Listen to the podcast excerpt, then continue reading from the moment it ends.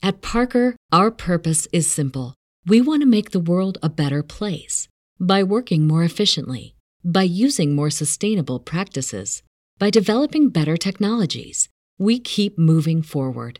With each new idea, innovation, and partnership, we're one step closer to fulfilling our purpose every single day. To find out more, visit parker.com/purpose. Parker, engineering your success. As humans, we're naturally driven by the search for better. But when it comes to hiring, the best way to search for a candidate isn't to search at all. Don't search, match with Indeed. When I was looking to hire someone, it was so slow and overwhelming. I wish I had used Indeed. If you need to hire, you need Indeed. Indeed is your matching and hiring platform with over 350 million global monthly visitors, according to Indeed data, and a matching engine that helps you find quality candidates fast. Ditch the busy work. Use Indeed for scheduling, screening, and messaging so you can connect with candidates faster. And Indeed doesn't just help you hire faster. 93% of employers agree Indeed delivers the highest quality matches compared to other job sites, according to a recent Indeed survey. And listeners of this show will get a $75 sponsored job credit to get your jobs more visibility at Indeed.com slash podcast. That's Indeed.com slash podcast. Terms and conditions apply.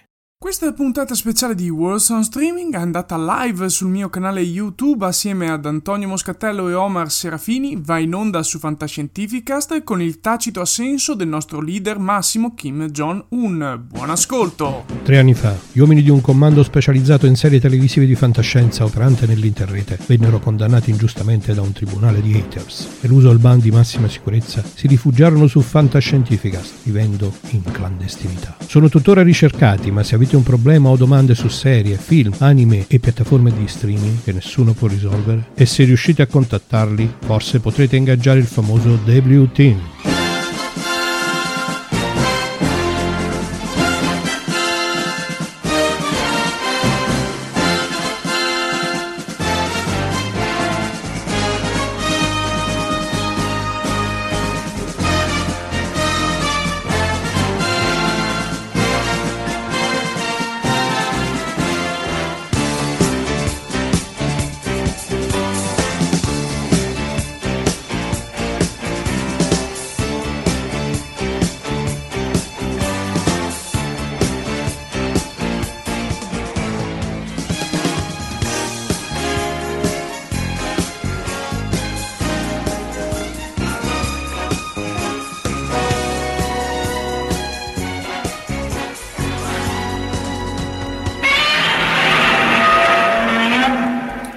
Buonasera, buonasera e benvenuti. Vedete già la super locandina qua al mio fianco e due ospiti sotto di me che vi faccio vedere immediatamente. Come avete appena potuto vedere, parleremo di Pulgasari, un mostro nordcoreano, e con me c'è Omar Serafini e Antonio Moscatello. Eccoci qua. Ciao, Ciao. grazie per essere arrivati Ciao. fino a qui. Grazie a tutti. Ciao. E prima di iniziare la live, mi prendo due minuti per fare una cosa che si chiama salutare la gente che è già arrivata molto rapidamente. Tadia Patacca, grazie Stefano Petroni. Poi abbiamo Luca Pulgasari, no, eh, Pulgasari il patacca dei Kaiju. Oh. ok. Poi Alessandro Bitetto. Si è visto di peggio, eh. Esatto. abbiamo Stefano Castelvetri. Oh madonna, che onore. Con Beh, fra l'altro è mio vicino di casa, non dovevo dire. Eh, eh, ma ha rilasciato un nuovo raccontino che sto leggendo, non ditelo a casolino che ho ancora Gricon da finire, e quindi prima o poi bisognerà chiamare anche lui e fare una live, magari lo fate te casolino Omar, non lo so. Vedremo. E, no, e... bene, se, se, Stefano vuol venire è sempre ben accetto. E poi buonasera a tutti, grazie Daniele di essere qua eh, Bu già in ritardo, cioè così, e poi Daniele Barabani che ci saluta direttamente da qua. Allora, eh, qualche cosa da dire, due secondi appena trovo l'immagine. Omar Serafini lo dovreste conoscere per una cosa che eh, fa da tanto tempo ed è anche molto bella e si chiama Fantascientificast cioè, non sento nessuno commenti, dai Omar, dici qualcosa su Fantascientificast, facci sapere, invoglia la gente ad ascoltare il tuo podcast. Beh, dire, solamente il fatto che tutti e tre praticamente partecipa- partecipiamo tuttora a, a, a, questa trasmissione, vale, vale, solamente quello la pena. No, e, tra l'altro hai fatto bene che, bene o male, siamo una realtà che, insomma, nel mondo del podcasting indipendente italiano siamo ormai otto anni, per cui eh, è una bella cifra e, e, stiamo ancora in essere perché tanti eh, tanti podcast di quelli storici nati ai tempi sono poi, come dire, si sono persi lungo la strada. È una bella esperienza, ormai siamo arrivati quasi a 550 puntate, per cui eh, ascoltateci, ascoltateci, al di là di tutto eh, cerchiamo di trattare la fantascienza nella maniera più più tranquilla, più, più, commestibile possibile, passatemi il termine, perché certe volte quando si parla di fantascienza si pensa sempre a qualcosa di molto complicato, ma eh, nel nostro caso cerchiamo di affrontare i vari aspetti di questo, di questo universo nella maniera più tranquilla possibile e comprensibile per tutti, sempre poi nell'ottica poi di lasciare l'approfondimento ai nostri ascoltatori. Sì, adesso non fate caso ecco. al fatto che sono sparito, mi dovreste sentire lo eh. stesso. Purtroppo ho un problema con la webcam, ovviamente, no, parte eh. esattamente. E, e che ti diretta. stai avvicinando anche te alla verità, vedi? Sì, sì, ma lasci- lasciamo stare la verità a cui io mi sto eh, avvicinando. Con la B maiuscola. No, e poi soprattutto, ecco Marco, permettimi di dire una cosa sì. che Fantascientifica da circa quasi, sì, quasi, due anni ha uno spin-off che è la sindrome di Nomaru, che, che, dove c'è Antonio che è una delle colonne portanti, per cui vi consiglio solamente anche la, l'ascolto per quello. Sì, sì, infatti tra Antonio Moscatello e poi Marco Casolino lo Lino. fanno benissimo. E andiamo avanti con l'ultima cosa che volevo farvi vedere, la Eurocon 2021. Vi ricordo, sono arrivate le, fatte le ultime iscrizioni, si è appena è stata appena annunciata Chase Matterson, l'ITA di Star Trek Deep Space Nine, assieme a tantissimi altri scrittori e via dicendo che parteciperanno, quindi sono gli ultimi posti disponibili per il momento. Andate a informarvi sul sito e partecipate numerosissimi. Esatto, intanto è arrivato già un commento, la webcam l'ha mangiata Pulgassari e vabbè. e via. Allora, io ragazzi, ragazzi perché siamo tutti giovani, diciamo, uso questo gergo giovanile, direi di partire dal film, perché ci sono due cose, giusto Antonio? Sì, cioè, sì. quali due cose? Allora, due cose. La prima è il film e la, la storia film, del certo. film, capito? È certo che è un altro film. È un film e se, se stesso. Infatti adesso faccio Forse è migliore del film stesso, vero Antonio? Esatto, assolutamente. Puro, è una sceneggiatura che proprio eh, non c'è paragone, è come se l'avessero diciamo sceneggiata sì, sì. una Hollywood e l'altra, e l'altra non so dove, insomma. Esatto, è lui, lui... Arsizio, no? non, per, eh, non per criticare Busto Arsizio. Tra l'altro, se vedete qua alle mie spalle, dovreste vedere l'immagine di Shin Gojira, che è l'ultimo film eh, sui kaiju di Hideaki Anno, e volevo appunto far vedere questo libro di Antonio Moscatello che riguarda appunto la storia, anche in parte la storia che andremo a raccontare oggi di questo film. Se lo trovate io ve lo consiglio ovviamente non lo farà Antonio perché se no se ve lo consiglio io di, di prenderlo lo, lo, trovate tranquillamente. Megumi storie di rapimenti e spie della Corea del Nord. Direi che è assolutamente da leggere. Per una parte di storia che noi occidentali magari conosciamo veramente poco bene Omar se possiamo, iniziamo da te ah, riguardo al film. No, facciamo una disamina tecnica del film, dopo prendete quella che è veramente, però adesso come uh, hai anticipato te Marco, come confermato Antonio, poi la, la, parte su cosa è veramente il background, co- la genesi, chiamiamola così, di questo, di questo film. Uh, allora, uh, sfattiamo una cosa, Pulgassari, tutto sommato, è un buon Kaiju Eiga, perché tutto sommato tenuto conto delle, delle produzioni quelle, perché parliamo del 1985, per cui siamo, tanto per dare i termini tecnici, siamo in piena era Isei di Godzilla, per cui praticamente eh, è, tut- è, dato, è dato che come staff all'interno di Pulgassari si basava oltre, e qui non do spoiler perché dopo preferisco troppo passare la palla ad Antonio sulla genesi del film, però tenete conto che in Pulgassari sia a livello di attore, per cui dentro Pulgassari c'è Kenpachiro Satsuma che era il, il, l'interprete di Godzilla per quasi tutta la serie Isei, ma poi c'era anche Teruyoshi Nakano che era il direttore degli effetti speciali della Isei, della saga Isei, per cui e, e teniamo conto che per la Corea del Nord era un film ad alto budget, come si può suol dire. La, la, la, la trama è, diciamo, è, tutta ambientata nella, ehm, nella ehm, Corea eh, feudale, per cui medievale praticamente, e sostanzialmente parla di questo praticamente ovviamente del popolo oppresso eccetera.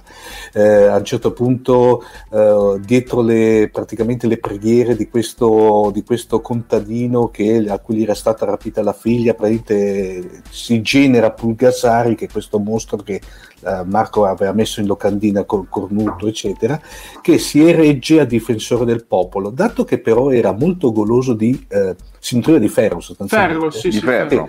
Eh, va a finire che però per assurdo dopo il buon Pulgassari si rivela tutto ciò il contrario esatto di quello che voleva essere la critica perché si rivela lui stesso più oppressore degli oppressori passatemi il, il termine da, da, da ehm, il, il, giro, il, gioco di parole eh, a livello tecnico è un bel Kaiju Fra parentesi, eh, allora qui in Italia, fermo restando che qui in Italia non è mai arrivato, però diciamo, dato che è un film un po' particolare, lo trovate tranquillamente su YouTube, eh, tanto sottotitolato. Sì, sì, in italiano e in inglese. Oppure, eh, tra l'altro poi c'è una bellissima edizione eh, statunitense in DVD, tra l'altro la consiglio perché è fatta veramente bene, come tanto anche, anche a livello di, di mastering del, del video.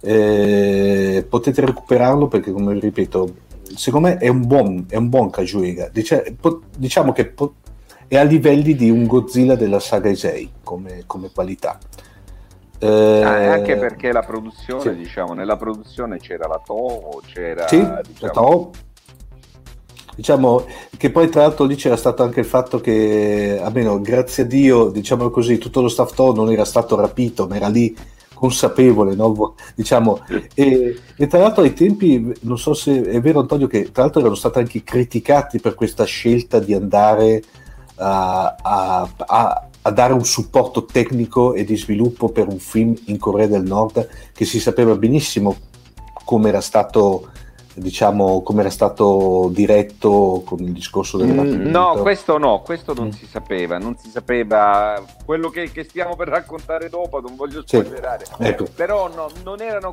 diciamo la Toho non era consapevole all'epoca del retroscena, come dire, geopolitico che stava dietro, mm. che c'era dietro il film. Era però consapevole del fatto che era un film sotti, di sottile propaganda per, per la Corea del Nord, perché solitamente la propaganda era molto più accesa. Mm e, e chiaramente era un film in nordcoreano, nella politica dei blocchi dell'epoca, mm. immaginare che una casa di produzione giapponese mm. andasse in Corea del Nord a fare un film, probabilmente chissà c'era anche un pochino erano anni un po' particolari perché erano gli anni in cui il Giappone si apriva anche alla Cina, c'era una politica, la politica giapponese eh, era, era, abbastanza spregiudicata, però fu criticata certamente tantissimo da poco per quella, per quella scelta. Sì. Tra, l'altro poi, tra l'altro poi c'è da dire che la premessa che possiamo fare senza dare spoiler, che dopo ti, ti, ti, ti lascio la, la, palla a te Antonio, è il fatto che Kim Jong-il era tra l'altro, diciamo che era allora il, era un appassionato tanto di Kajuega, tanto era un appassionato di Godzilla in una maniera incredibile e in effetti la sua idea era di realizzare passatemi il termine, il Kajuega definitivo praticamente, quello che doveva essere il, il capolavoro assoluto dei film dei mostri per intenderci. Che come vi ripeto, tutto sommato non dico che arriva, però come vi ripeto, il film a vederlo mh, mm, è abbastanza diciamo impeccabile tenuto conto del, de, del, del, genere e dell'epoca, ecco, mettiamola così. Tecnicamente mm. parlo, eh allora, io prima di parlare di come l'ho visto io tecnicamente, faccio due saluti. Intanto è arrivato Luigi Giannetti e poi anche eh, Crash Gamer TV che mi saluta. E in più direi che Alessandro ci fa una domanda. Il nome significa qualcosa? Eh, lo sapete? Eh, mi pare di sì, non sono sicuro, però fatemi fare un controllo sul. Velocissimo. Vabbè, me- mentre tu controlli, io dico come la penso su questo film. Avete visto alcune immagini mentre parlavano Antonio e Omar. Ve la faccio rivedere una bellissima qui eh, del mostrone. Questo è Pulgasari. Io l'ho trovato un film girato nell'85, eh, simile alla qualità di un film girato nel 65, 70, to, 72 questa è più o meno la qualità artistica che si poteva avere, ma più che altro, secondo me, il problema sono state, a parte gli attori nordcoreani nettamente eh, in Boris li avrebbero definiti in un certo modo specifico, eh, direi che eh, è proprio la maestranza, cioè si vede proble- le problematiche delle maestranze che non sanno fare, tra virgolette, il loro lavoro quindi hanno difficoltà a fare delle cose base che invece in altri ambiti non, non, non creavano assolutamente problemi.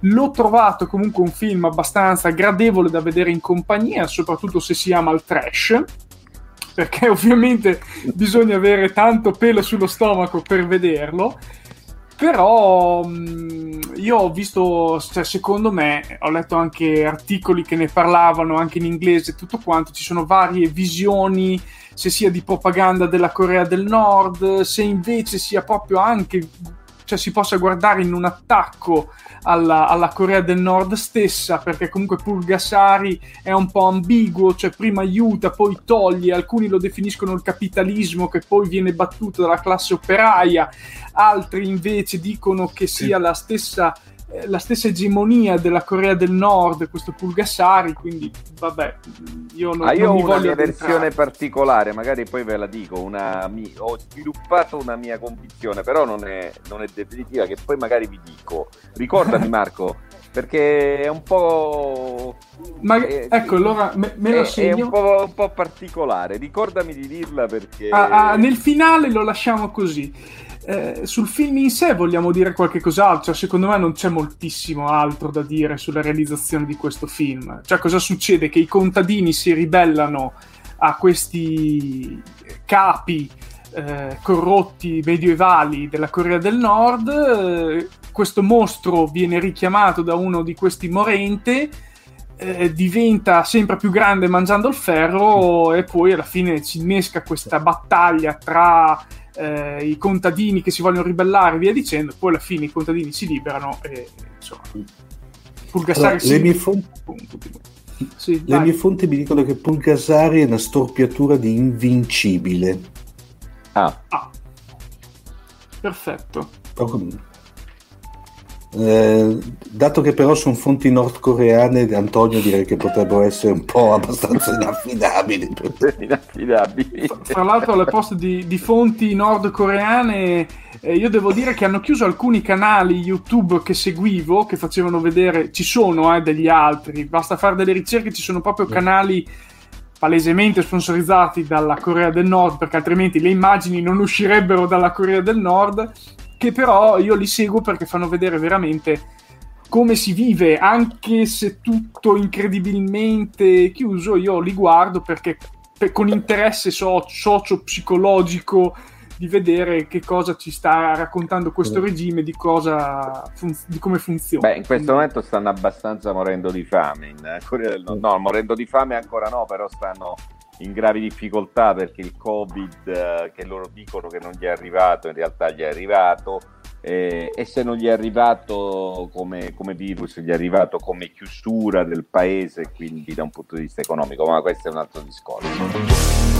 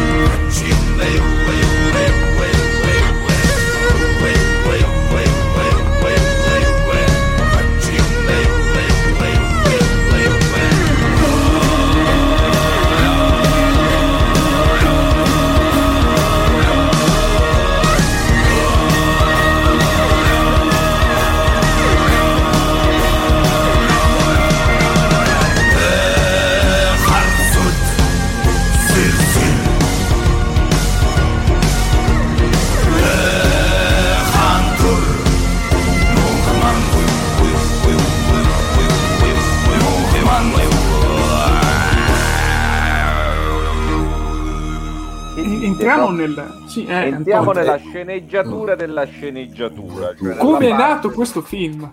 Nel back office di Pulgasari, che è la cosa forse, forse più, più, interessante. Allora, partiamo, partiamo da un personaggio, Kim Jong-il.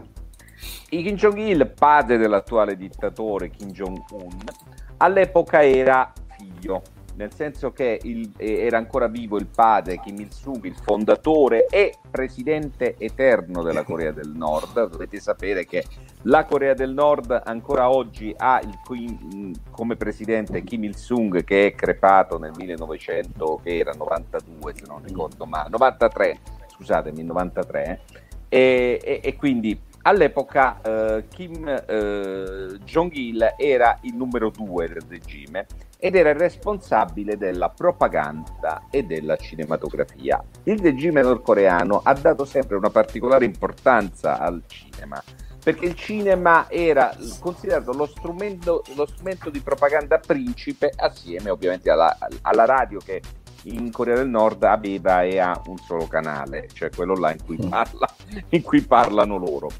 Quindi eh, il cinema quindi doveva essere uno strumento patriottico.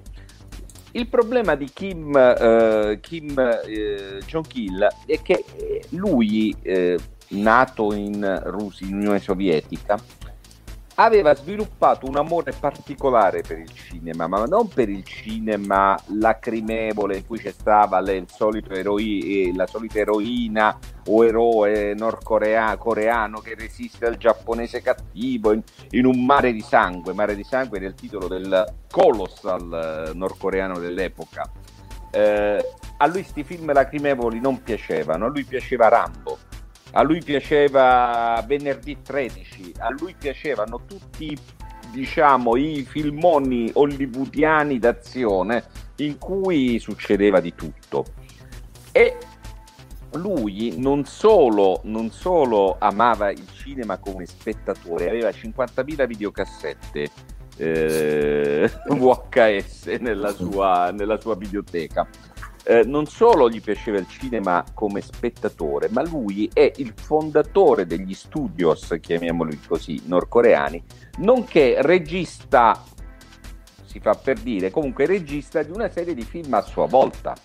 Kim Jong-il che è morto nel 2011 da, eh, da leader della Corea del Nord, eh, ha firmato alcuni film, tra i quali un clone di, del Titanic.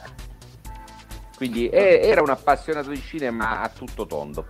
Il problema era che eh, lui chiedeva alle maestranze appunto nordcoreane di produrre dei film che gli piacessero e questi continuavano a produrre le stesse storie lacrimevoli, le eroine, i giapponesi cattivi, insomma si era francamente rotto le scatole di questa, di questa sbobba che gli passavano e decise di eh, reclutare eh, un cineasta sudcoreano che gli rifondasse il cinema, l'industria del cinema. All'epoca però la Corea del Nord aveva l'abitudine di reclutare eh, le sue maestranze all'estero, diciamo così, rapendole. Cioè, gli, serviva, gli servivano degli insegnanti per le spie perché dovevano insegnare alle spie come infiltrarsi, come vivere in Giappone. Andavano in Giappone, rapivano un po' di gente a caso e se la portavano, se la portavano in, eh, in Corea del Nord. Sto parlando della metà degli anni 70, della seconda metà degli anni 70. E nel 1978 riescono ad attirare in eh, Corea del Nord, ad attirare, cioè ad attirare a Hong Kong, mm. eh, Choe Un He. Scusate, io li leggo i nomi perché i nomi, non, i nomi coreani sono sempre, quelli hanno tre cognomi in Corea, quindi si, si sbagli continuamente, quindi i nomi me li, me li, li ho scritti qui. Uh, Choi era, uh, come posso dire, la, l'Anna Magnani del cinema sì. sudcoreano, era un'attrice famosissima, famosissima. Tra l'altro si è spenta da poco anche per Antonio, sa un paio di anni. Da, sì, sì, anche lei è morta da pochissimo, è morta da, da poco tempo. E, e, quindi riescono ad attirarla ad Hong Kong perché che era successo? Choi era eh, la moglie, era sposata, in realtà avevano divorziato in quel momento, con, eh, era la moglie di Shin, Shin Sang-ok, che qualcuno considerava all'epoca l'Orson Welles eh, coreano.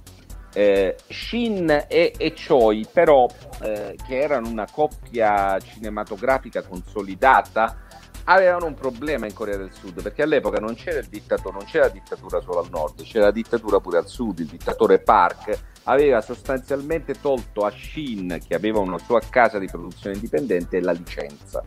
Quindi questi qui avevano costituito un loro ufficio di produzione a Hong Kong.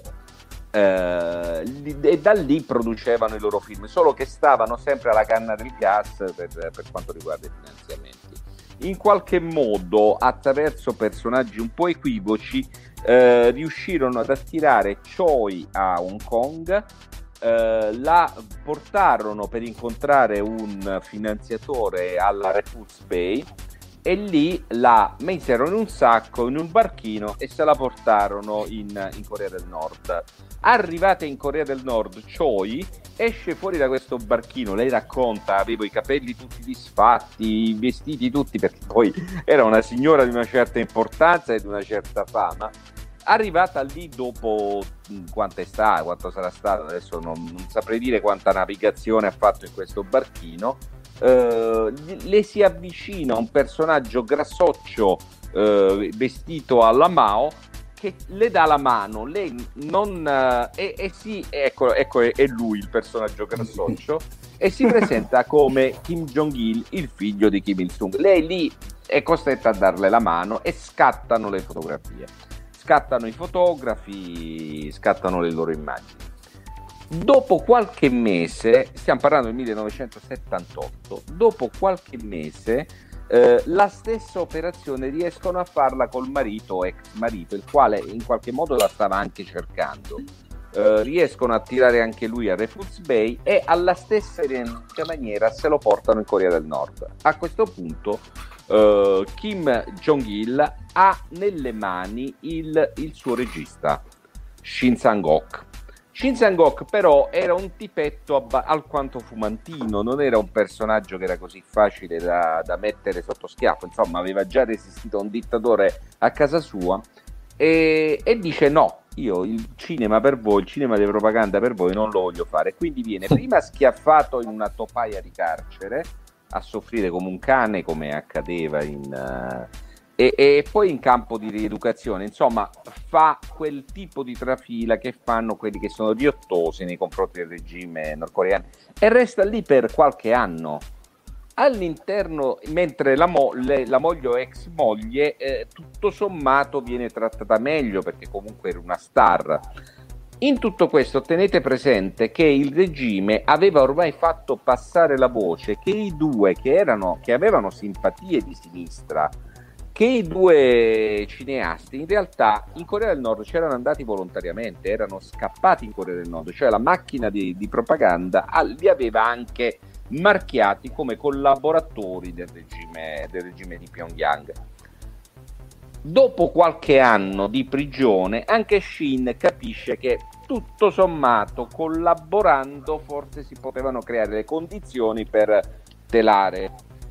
E quindi decide, eh, chiede di poter incontrare Kim e gli dice sono a tua disposizione, vuoi fondare il cinema, il nuovo cinema nordcoreano, lo faremo assieme.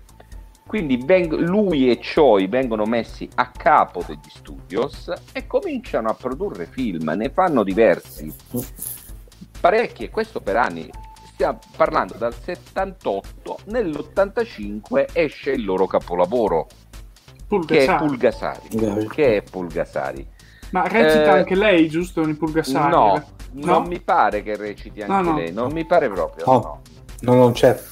No, non c'è perché poi lei era più vecchia di, di Shin, quindi eh, cominciava ad avere più, più, anni, poi comunque lei aveva una funzione all'interno della una funzione più direttiva, faceva molto, non faceva la, più l'attrice veramente. Quindi eh, loro, insomma, a questo punto cominciano a ingranare, raccolgono la fiducia di Kim il quale quest- si convince, beh, questi qui hanno effettivamente, è entrato in loro lo spirito della giuce. Ma sotto sotto. Voi poi vi spiego cos'è la giuce, perché la giuce è importante secondo me nel, per capire Pulgasari. Eh, quindi alla fine si convince che questi qua erano stati indottrinati e eh, comincia a dargli una maggiore libertà.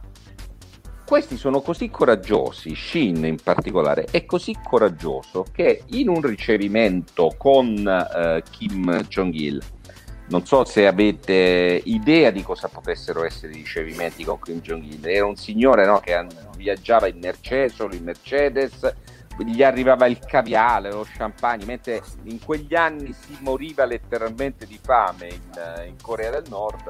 Lui faceva, c'erano le signorine che si spogliavano, c'era la cosiddetta armata della gioia, che era proprio un battaglione inquadrato nelle forze, nelle forze del, nell'esercito del popolo nordcoreano, diciamo, dell'esercito del popolo coreano, che erano delle signorine particolarmente belle che venivano scelte qua e là nel paese per, come dire, soddisfare il, il capo. Il capo. Eh, beh, comunque, eh, in, questa, in questo ricevimento riescono a nascondersi un registratore e a registrare la voce di Kim, il quale confessa loro: Sì, io ho chiesto ai miei sottoposti di portarvi in Corea del Nord, ma non intendevo di rapirvi non intendevo che dovevano rapirli. Questa è una, è una, cazzata che Kim ripeteva continuamente. In realtà l'ordine era molto chiaro. Eh, lui si è sempre difeso a questa maniera per tutti i rapimenti, in parte ammessi dalla Corea del Nord. Quindi, eh, noi conosciamo la voce di Kim Jong-il per quella registrazione, perché Kim Jong-il non parlava mai in pubblico non parlava mai più, mentre il figlio parla continuamente. Ma neanche nelle grandi occasioni, Antonio? No, lui non no. parlava. Mm. Lui non parlava lui non parlava, no, no, no, no, cioè sì parlava ma non è che parlava in televisione, cioè non conosciamo, non abbiamo, è chiaro che nei congressi, nelle riunioni parlava e la voce ce l'aveva. Sì, però non veniva non mai distribuito. Occasioni pubblici, discorsi pubblici uh-huh. di, di, Kim. La sua voce non era arrivata in, in Occidente, l'abbiamo conosciuta grazie, grazie a, a, quella registrazione, registrazione a questa registrazione. Bene, lui comincia a fidarsi così tanto di Shin e Choi che a un certo punto comincia a mandarli anche nei festival. Prima li manda a Mosca, Mosca però è ancora complicata, poi li manda a Vienna. Vienna all'epoca, l'Austria all'epoca, dovete ricordare, era ancora neutrale, non c'era ancora l'Unione Europea. Quindi Vienna, la Vienna dell'epoca una, era una città strana, particolare, perché era un po' il portofranco delle spie di tutto il mondo. Eh, come anche Zagabrica, come anche ex quella che oggi conosciamo come ex Jugoslavia, che era diventata ne- neutrale anche se era socialista, erano po' porti franchi. Quindi arrivato a Vienna, sempre con le guardie diciamo, del, del regime, i due riescono a convincere i loro controllori che dovendo fare un'intervista con un giornalista giapponese della Kyodo, dell'agenzia di stampa Kyodo, stargli troppo addosso avrebbe avuto un effetto negativo nei confronti di questo giornalista, quindi sarebbe stato meglio che loro fossero un po' più defilati, quindi riesce a convincerli a, ad andare, riescono i due no? a convincere i loro controllori che di poter andare loro solo loro due e il giornalista all'interno di un taxi loro dovevano seguire con una macchina alle spalle. Arrivati, nella, arrivati nel taxi, dicono al tassista: corri al consolato americano. Quindi per le strade di Vienna c'è questa specie di inseguimento. Riescono ad arrivare al consolato americano e si consegnano agli americani. Quando arrivano in Corea del Sud, non gli crede nessuno cioè tutti sono convinti che loro fossero dei eh, traditori, quindi, la macchina della propaganda aveva funzionato benissimo. Sì, un, un, po' è quello, un po' il regime sudcoreano con, non di, apprezzava particolarmente. Comunque la macchina della propaganda aveva certamente funzionato e loro riescono a convincere tutti del fatto che in realtà loro erano stati rapiti esclusivamente grazie a quella famosa registrazione. Dopodiché Shin viene contattato dagli studios a Hollywood, passa a Hollywood, fa anche un film che non ha un grandissimo successo, eh, viene un po' dimenticato anche da Hollywood, tornano in Corea del Sud, poi Shin muore se non mi ricordo male nel 2005 nel 2006 e un paio di anni fa è morta anche Choi. Questa è la storia che sta dietro Pulgasa. Il regime nordcoreano, Kim Jong-il, non ha mai ammesso di aver rapito i due cineasti, mentre c'è stata la missione per alcuni giapponesi, una missione un pochino vaga, un pochino, però c'è stata. Eh, non l'ha mai ammesso e, sost- e, ha sempre sostenuto che in realtà Shin e Choi erano stati rapiti dalla Corea del Sud e dalla CIA, dalla CIA statunitense.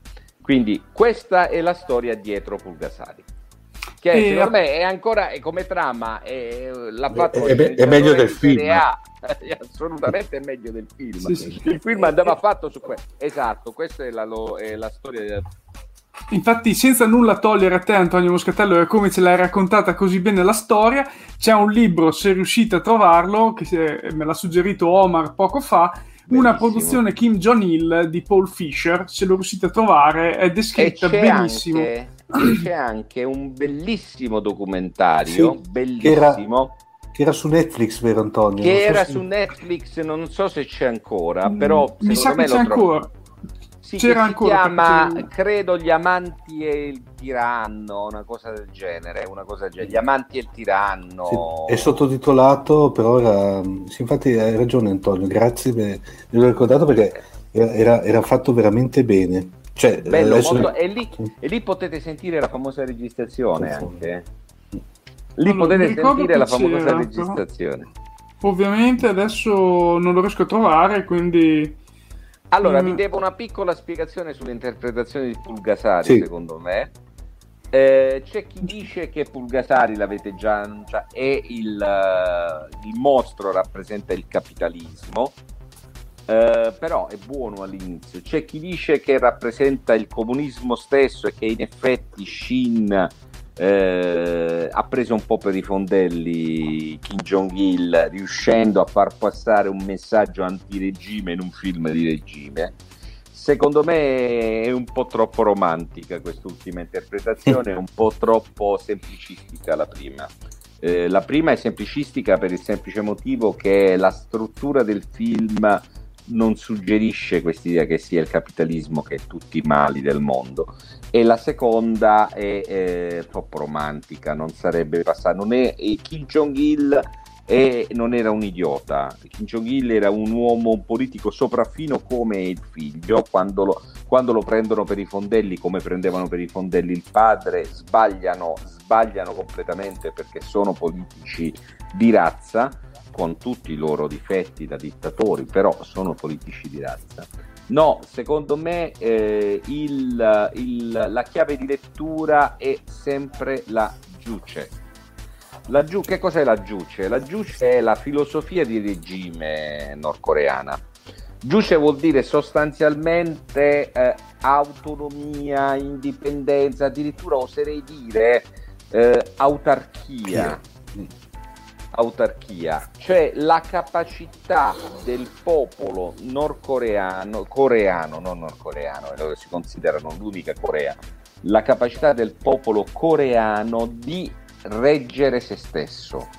Eh, ed è in, un tema cruciale per capire la Corea del Nord.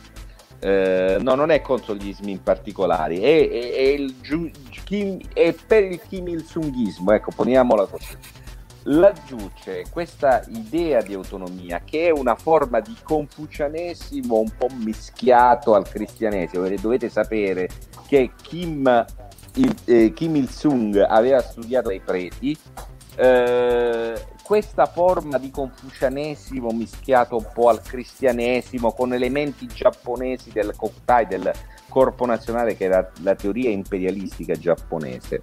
Eh, è un, eh, una quarta via, se consideriamo quella eurocomunista la, la, terza via, la quarta via del socialismo, di cui si è sempre molto poco parlato, che è un socialismo anti-internazionalista. Mm. Cioè l'internazionalismo comunista non ha attecchito in Corea del Nord, come d'altronde era ovvio, visto diciamo, il carattere la cultura nazionale dei, dei, dei coreani.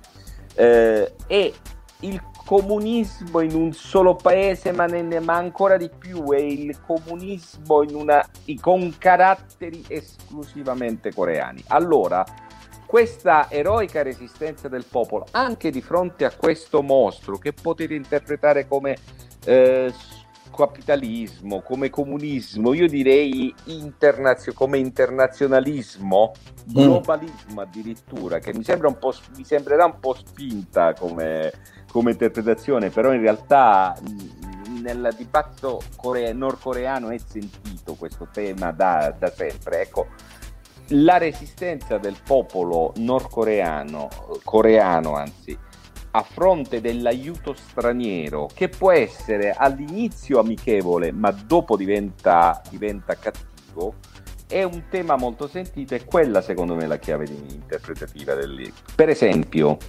per essere chiari, Kim Il-sung ha sempre giocato sui due forni tra Cina e Unione Sovietica.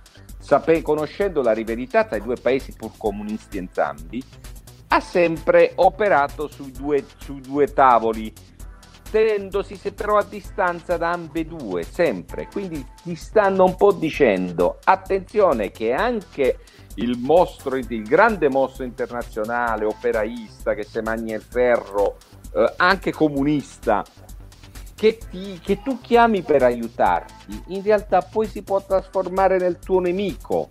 La Cina ha perso, non mi ricordo se un milione o otto, più di un milione di uomini, di, di, di suoi eh, di, di, soldati, anche se erano volontari nella guerra di Corea. Quindi è stata chiamata per aiutare, però ti sta anche quel film ti sta dicendo fidati amici e nemici comunque sono stranieri, anche se li hai chiamati per aiutarti, questi qua poi te mangiano. Quindi stai popolo coreano, tu devi fare affidamento solo su te stesso, quindi l'amico poi lo devi sconfiggere. Questo è quello che sta dicendo. Quindi se la chiave di lettura è la giuce, no? Mm-hmm. Allora capite anche, capite anche la trama di Pulgasari ed è una trama perfettamente conforme alla propaganda nordcoreana.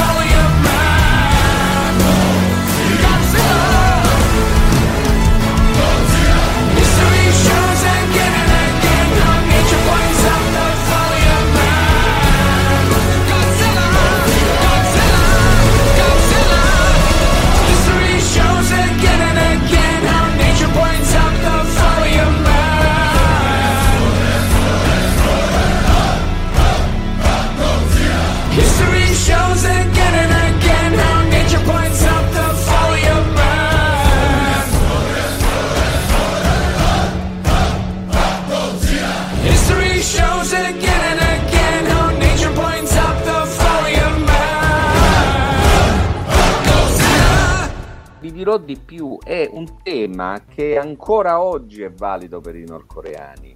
Perché se mm. voi pensate che quel mostro di ferro può essere la Cina di oggi o anche la globalizzazione, eh, beh, quel film è attuale. Da, visto l'atteggiamento e l'approccio che ha anche la Corea del Nord di oggi. Per questo io, per esempio, non credevo nell'apertura un po' così eh, naif di Trump eh, e diciamo, la possibilità che Trump potesse fare la pace mm. con la Corea del Nord, che invece aveva convinto ampiamente tanti anche mm, colleghi, insomma, che molto esperti, quindi anche con buoni, buone fonti, ed erano convinti che Trump avrebbe fatto la pace, sicuramente era la grande svolta storica. A me non ha mai convinto, ma per un motivo molto semplice. Finché c'è, finché l'ideologia di Stato esiste un'ideologia di Stato che è insegnata nelle scuole dai, ai bambini, come accadeva col fascismo da noi, eh, e che si chiama Giuce. È quella l'idea di una internazionalità, di un rapporto con, con l'esterno non passerà mai. Pulgasari è quello. il mostro è quello, è la globalizzazione se la guardiamo con gli occhi e con i termini di oggi. Se la guardiamo con i termini di allora era un messaggio non fidarti dello straniero anche se ha le sembianze di un amico all'inizio. Che ti tende a fregare. Te Omar come la vedi? Concordi anche te con Antonio? Sì, e... Sì. Sì, sì. Uno, poi... Diciamo, a, a, a, alla luce di questa rilettura di Antonio, direi di sì. Assolutamente sì. Eh, ma avevi segnalato anche un'altra cosa, un libro riguardo sempre alla Corea del Nord, visto che ci stiamo un po' staccando dal film, lo faccio mm. vedere qua. Eh, Bellissimo. Questo è, questo è tanto ne avevamo parlato in, in, in, eh, di persone poi in qualche diretta con, con qualche, scusate, in qualche, in qualche podcast con Antonio questo è Guy Delisle, che è un fumettista, produttore di cartoni animati eh, canadese, che eh, ha questo, chiamiamolo bellissimo vizio, di dove lui si sposta per, o per lavoro suo o per lavoro della moglie. La moglie è una medico di Medici Senza Frontiere. Eh, ha questo diciamo, bellissimo vizio, come dico io, di eh, analizzare in una maniera, secondo me, Antonio, leggera ma sofisticata nello stesso momento. Eh, i posti dove lui si è, eh, diciamo, si è recato. Diciamo che Pyongyang è uno, ha fatto anche, mi pare, la Birmania, ha fatto Gerusalemme, ha fatto Shenzhen. la Cina, Shenzhen ha fatto. Eh, diciamo che Pyongyang è stata proprio una sua esperienza, proprio sua eh, eh, profe- eh, professionale, che è stato, mi pare, più di un anno a lavorare a Pyongyang in qualità di supervisore in un, eh, nel, come si chiama il core mi pare Antonio il, il eh, praticamente è un Morambong. Sì eh, esatto. Il coro la, la, la, si chiama eh, più che coro quello è un, è un come posso dire? un, si può dire un istituto d'arte è un conglomerato artistico, lo chiamerei piuttosto così, perché Morambong è il... e qui vi consiglio di andare su YouTube che troverete il paradiso, guardate. Morambong, se cercate Morambong troverete tutti i mm. concerti della band Morambong che è fatta tutta di queste donne, di queste ragazze stupende vestite alla nordcoreana, insomma, poi. Sono, ma non è un fatto, diciamo, mm. sessuale, è proprio estetico, cioè no, tanto sono, sono, sono tutte... Band, sì, le, la girl band uh, nordcoreana sì. sono mm. fantastiche. Guarda, se amate un po' il trash, un pochino questo, è, è, è, spetta- è, davvero spettacolare. È davvero spettacolare. Diciamo che se- ricordiamo anche una cosa interessante: che eh, la sezione cartoni animati, diciamo, chiamiamola sezione animazione di questo ensemble, è stato uno dei creatori di Adrian. Sì, è vero, Adrian. Daniele, dov'è? Adesso salterà eh, fuori eh, Daniele con Adrian. Che cui... lo, sa- lo, sai, Omar, che se tu lo citi, sì. poi ci devi portare i master eh, originali in 4K. È, lo sai. Comunque, ritornando a noi, uh, tornando al buon Guy, il uh, Guy sostanzialmente era lì in qualità di. perché dovete sapere che. Eh, gran parte degli studi occidentali, ma anche eh, ultimamente anche cinesi, eh, pardon, giapponesi, affittano gran parte della produzione, quelli cosiddetti l'intercalare, agli uh, studi coreani perché praticamente costano, nordcoreani perché costano molto di meno rispetto ovviamente in esatto. termini di costi. E lui, era lì pro- e lui era lì proprio per supervisionare questa produzione per bambini eh, francese, tra l'altro, e ha dipinto, secondo me, Pyongyang, ma se volete poi tutta la cultura che ci gira intorno, per cui anche la aggiunge, eh, c'è, per esempio, a me quello, eh, non per da spoiler, ma però se lo prendete e compratelo perché ne vale veramente la pena, eh, c'è tutta la parte che Antonio va a visitare i musei, quelli dedicati a, a, a Kim Jong-il, quelli dove c'è dentro... Di... Sì, che quelli preti dove c'è dentro di tutto di più a livello, a livello di regali che le hanno fatto e, e, e, ovviamente lui le, le, tratteggia come le potrebbe vedere un, un occidentale, per cui con una, una penna direi ironica ma non, eh, come dire, non da presa in giro del popolo. Esatto, è... esatto, sì. esatto. Sto cercando, no, non lo trovo qua, non ce l'ho sotto mano. Ho una fantastica biografia di Kim, Il, di Kim Jong-il.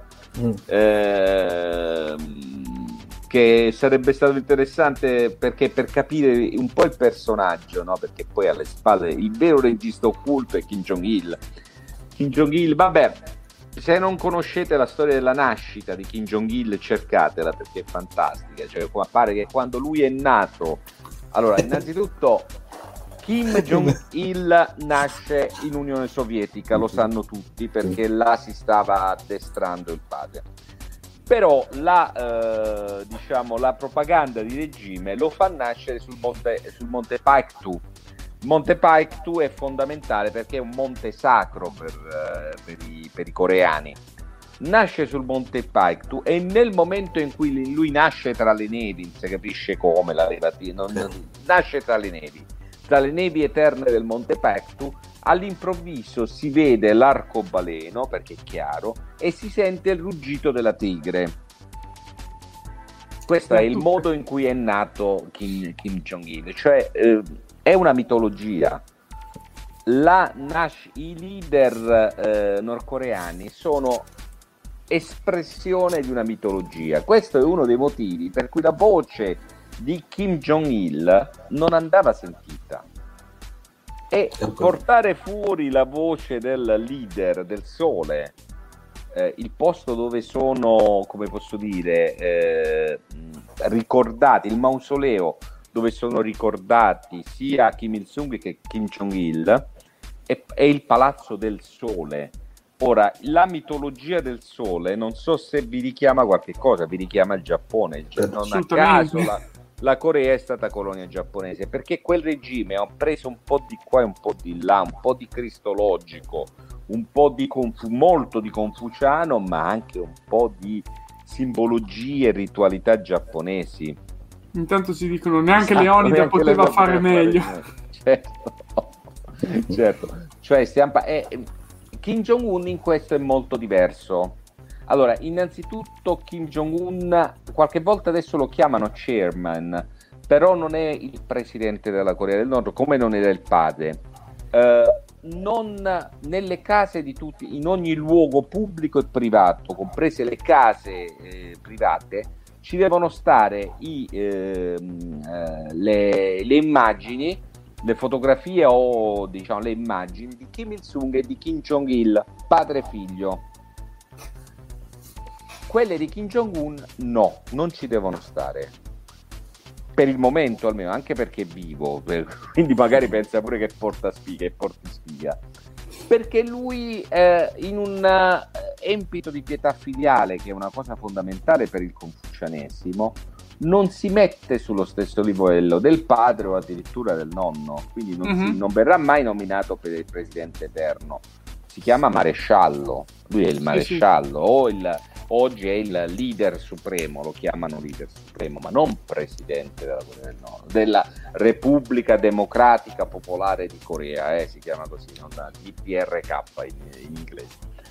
Oh, eh, altro elemento, seco- lui però parla, parla e pure tanto, parla pure parecchio, perché ha studiato in Svizzera ha studiato in Svizzera, anche questa sarebbe una storia fantastica, raccontare gli studi di Kim Jong-un in, in Svizzera quando amava la pallacanestro, sì. tanto è vero che poi è diventato amico di, come, come si chiama? Delle, Esatto. L'unico, l'unico, il primo americano che ha messo piede, cioè ha, ha potuto parlare con un presidente nordcoreano sì. è stato oh, Poi tenete presente che c'è sempre questo elemento sportivo, lo sport è sempre una chiave di ingresso Corea de, nella Corea del Nord. No? Prima, prima del Rodman c'è stato un altro grande sportivo che ha instaurato rapporti molto amichevoli con la Corea del Nord e con i leader. E sapete chi è? Tu forse Marco sei troppo giovane, ma Omar lo dovrebbe sapere. Aia, ti becco, ti, ti ho be- ah, beccato io... in castagna. Corsorcio in bocca, come dicono a Roma. E Antonio Inocchi.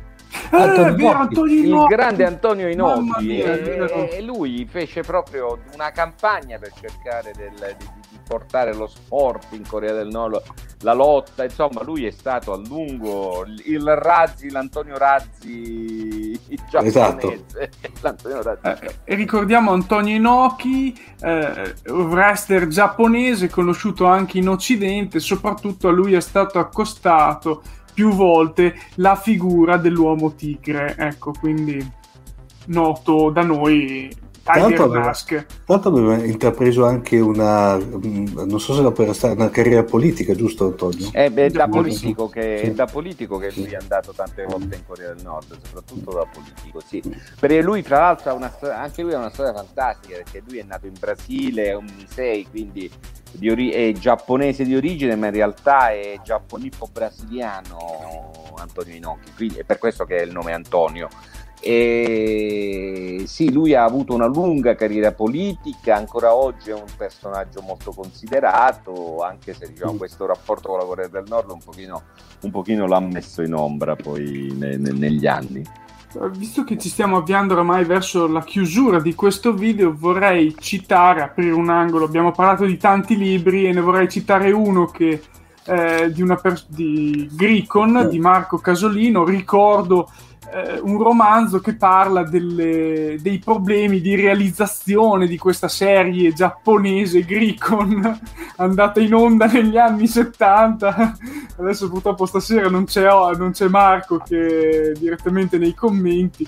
Leggetevi questo libro è molto carino e interessante soprattutto sulla cultura giapponese vista dagli occhi di un occidentale maniaco di Cell e comunque di robottoni giapponesi come Marco Casolino. E direi che tra l'altro lì è stato il... il io ho conosciuto Marco per, per Gricon e Pulgasari. Per... e adesso siamo ovviamente qui a parlare di Pulgasari. Tra l'altro ho fatto qualche ricerca e parlando di Pulgasari in Italia non ci sono praticamente video che parlano di Pulgasari, quindi questo probabilmente sarà uno dei primi. Ricordo che è eh, disponibile su YouTube, liberamente visibile. Sì. Ho visto sottotitolato in giapponese. Sì, eh, la versione, co- con l'aggiunta dell'italiano. Andò, quindi sì, cioè, quella è la versione sì. che andò in Giappone, mm. nei cinema giapponesi. Sì, tanto è distribuito da Toho, tra l'altro. No, io credo, adesso forse qui mi sbaglio io, Omar mi correggerà. Mm. Io credo che questo film non sia stato distribuito in Corea del Nord. No, infatti sì, è vero, non era stato, dist- è stato per assurdo, pur essendo un film tutto sommato cioè, notevole, no? però non era stato per assurdo, era stato distribuito in Corea del Nord. Ecco Infatti, che appare così eh, Marco Casolino, lo citiamo, lui appare così dal nulla.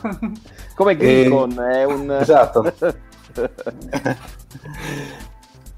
Infatti, infatti, mi pare che tanto, ma è stato, eh, è tanto in, in, Sud Corea è arrivata la versione quella giapponese con i sottotitoli praticamente. Per cui, eh, diciamo, per assurdo i, i nordcoreani non hanno potuto godere di quest'opera eh, come dire, della, dell'opera omnia esatto, del, del, del, del, governo sostanzialmente. No? Ecco. Io sempre per ultima cosa, ormai direi che andiamo verso la chiusura, sì. ricordo questo libro bellissimo di Antonio Moscatello che parla mm. appunto dei rapimenti che fece la Corea del Nord e fo- probabilmente mm. fa anche ancora, non lo so, mm. eh, in Giappone e nei paesi limitrofi, quindi magari accennacene un attimo così fa venire voglia alla gente di prenderlo. Eh, beh, ma dai, un po', un po', l'ho raccontato, io seguo in questo libro, seguo soprattutto le tracce di una, di una rapita, la più famosa, Yokota Megumi, una, che fu rapita a 13 anni nel 78 e che non sappiamo perché potrebbe essere ancora viva lì in eh, Corea del Nord. A un certo punto le sue tracce si sono perse. La Corea del Nord sostiene che, è stata, che si è suicidata, però in realtà eh, non ha mai dimostrato, non ha mai portato le prove di questo, di questo fatto. La Corea del Nord ha rapito almeno 19 eh, giapponesi eh, diciamo confermati, okay. confermati. Eh, lei ne ammette 13 eh, 5 li ha restituiti quindi ci sono 5 giapponesi con le famiglie che eh, sono riusciti a tornare in Giappone e che hanno raccontato la loro storia anche in libri. Eh, altri 8 li ha dati per morti senza dimostrare le, l'avvenuto decesso di nessuno di loro eh, poi ci sono una quantità enorme di altri giapponesi che, eh, di cui si sospetta che siano stati rapiti, poi ci sono altri eh, cittadini di altri paesi, sudcoreani principalmente, ma anche cinesi, thailandesi e udite udite due italiane, di cui non conosciamo i nomi, non sappiamo praticamente nulla, sappiamo solo che sono state viste due italiane all'interno di uno di questi centri dove vivevano i rapiti e un rapimento è avvenuto a Roma, il rapimento di una eh, pittrice rumena, che, il cui diciamo, abbiamo scoperto questo rapimento eh, con la scoperta di questo rapimento è un'altra storia che, da cui potremmo trarre un film perché è una roba pazzesca, una roba pazzesca.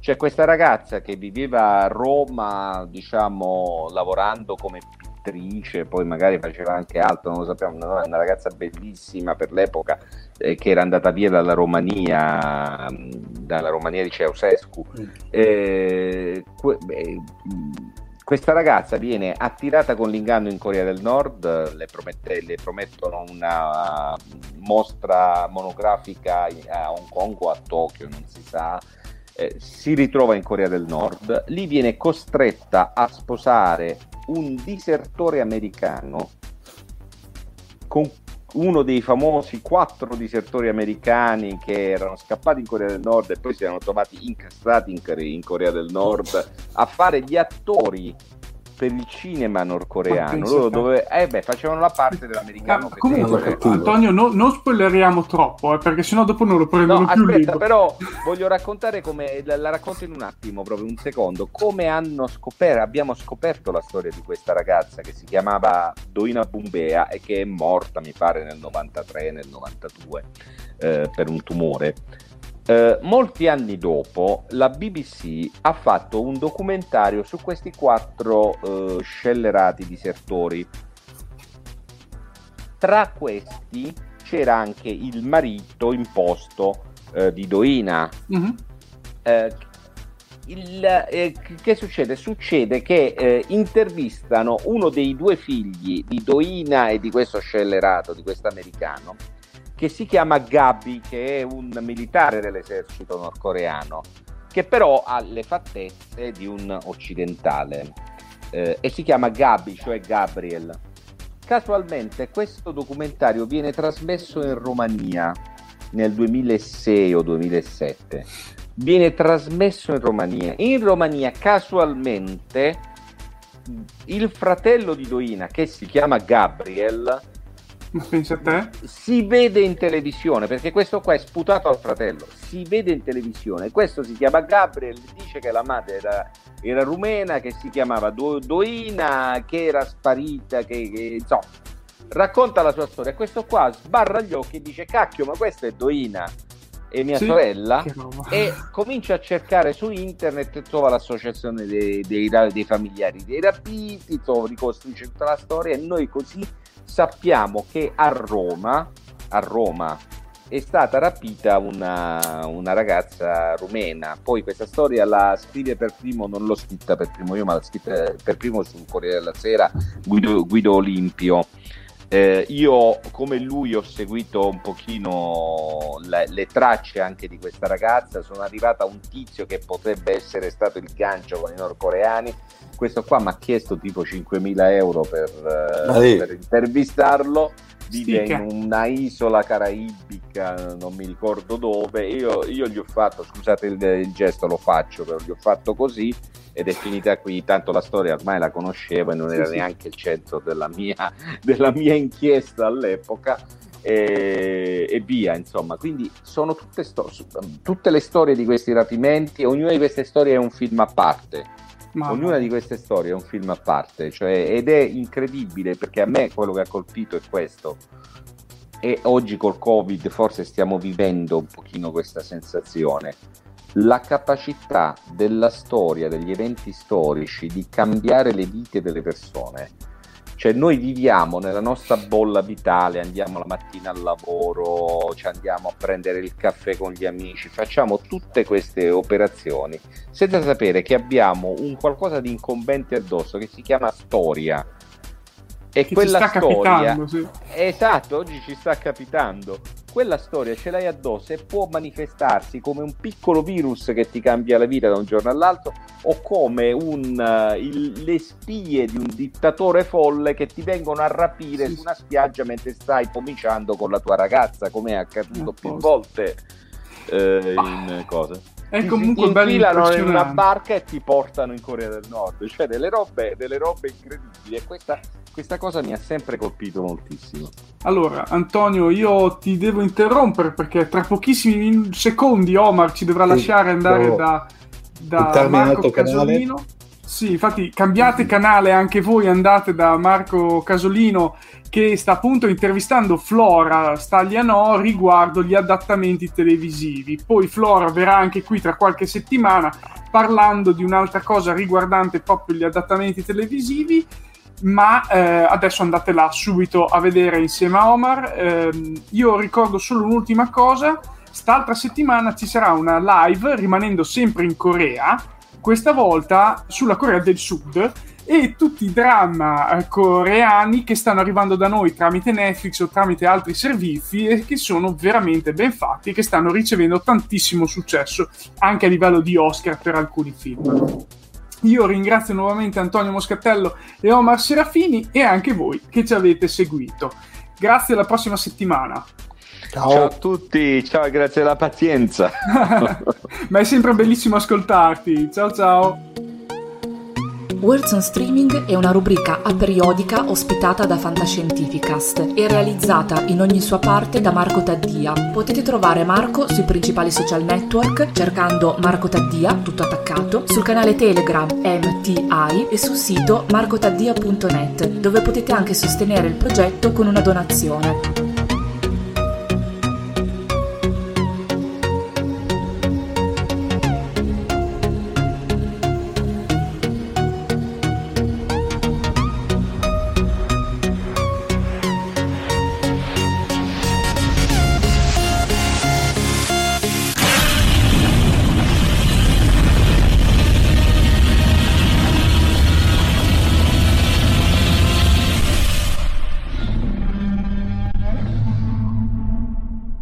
Avete ascoltato Fantascientificast, podcast di fantascienza e cronache della galassia, da un'idea di Paolo Bianchi e Omar Serafiti, con il contributo cibernetico del Cylon Prof Massimo De Santo.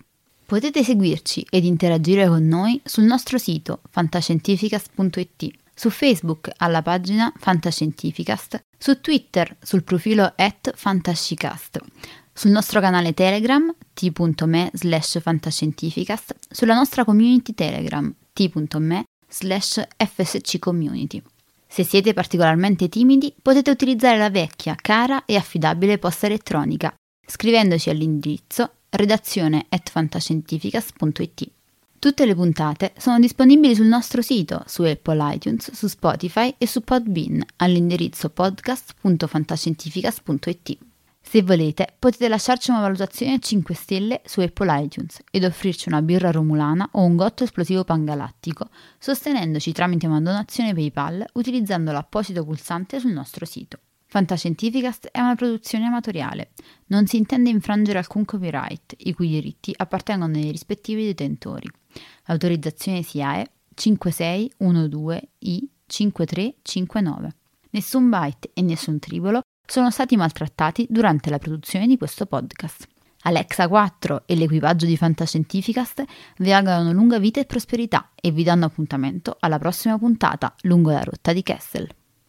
At Parker, our purpose is simple. We want to make the world a better place by working more efficiently, by using more sustainable practices, by developing better technologies. We keep moving forward.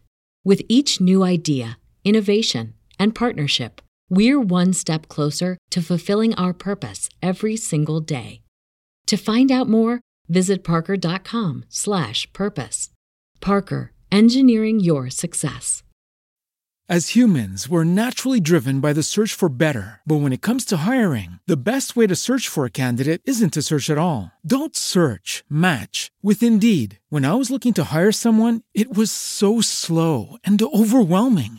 I wish I had used Indeed. If you need to hire, you need Indeed. Indeed is your matching and hiring platform with over 350 million global monthly visitors, according to Indeed data, and a matching engine that helps you find quality candidates fast. Ditch the busy work. Use Indeed for scheduling, screening, and messaging so you can connect with candidates faster. And Indeed doesn't just help you hire faster. 93% of employers agree Indeed delivers the highest quality matches compared to other job sites, according to a recent Indeed survey. And listeners of this show will get a $75 sponsored job credit to get your jobs more visibility at Indeed.com slash podcast. That's Indeed.com slash podcast. Terms and conditions apply.